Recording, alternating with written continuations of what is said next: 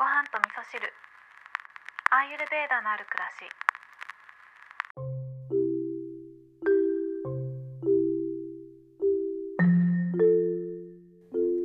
こんにちは。アーユルベーダアドバイザーの土井京子です、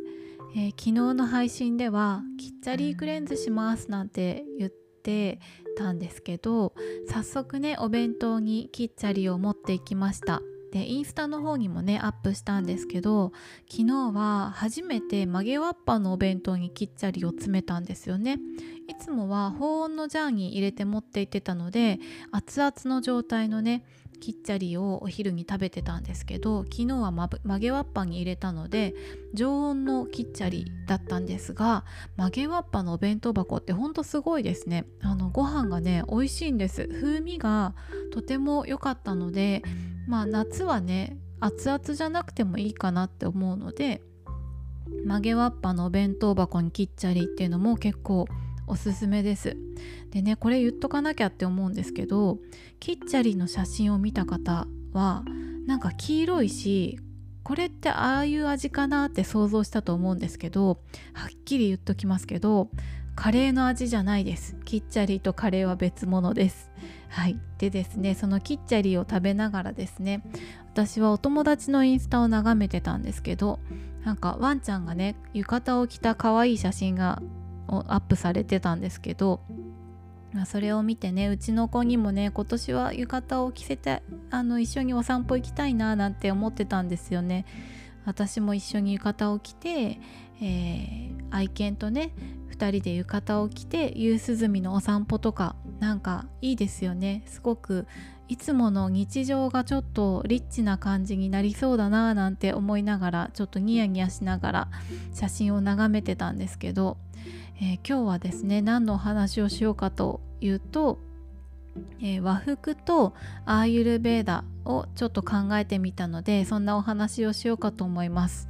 で私はですね完全にペーパードライバーではあるんですけど20年ぐらい前に着付けの免許っていうのを取ったんですね。でやろうと思えば振り袖とかもね着せてあげるってことができるんですけどまあねしばらくやってないので復習しなきゃなとは思うんですけどで着物ってねあの反物っていう言葉もありますけどあの巻物状の四角い布これを切って縫い合わせただけの作りなんですよね。すっごくシンプルな作りなんですよ。四角い布と四角い布を貼り合わせてできたものが着物なんですよねすごい考えた人天才だなって思うんですけどなのでねあの畳み方とかも綺麗にコツをつかんでこうコツをつかんで、えー端を揃えて畳むっていうことをしていくととっても綺麗に畳むことができるんですね。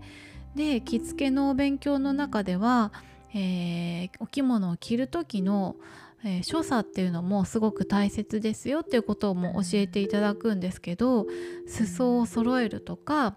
えー襟を揃えるとかっていう時の手つきとかもねすごく大切になってくるんですよね。指もきれいに揃えて、えー指の動かし方とかそういったことも美しく着るっていうことがすごく大切になってくるんですね。